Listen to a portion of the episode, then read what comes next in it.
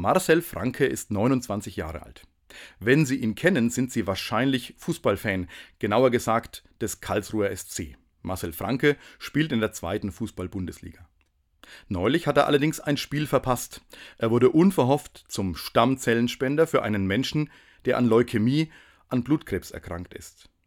Durch die Knochenmarkspenderdatei der DKMS wurde er gefunden. Sein Verein hat ihn dabei unterstützt. Klasse. Die Spende war keine große Sache für ihn, er sieht sich auch selbst nicht als Held.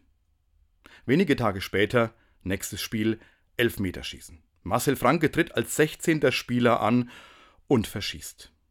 Ausgerechnet er, titeln die Zeitungen. Ja, wem, wenn nicht ihm, hätte man es gegönnt, hier nicht zum tragischen Helden zu werden? Zwei Dinge lernen wir daraus. Erstens, es gibt keinen Automatismus, der besagt, wenn ich Gutes tue, wird mir im gleichen Maß nur Gutes geschehen. Und zweitens, einem Menschen das Leben retten zu können, ist viel wichtiger als runde Bälle und verschossene Elfmeter.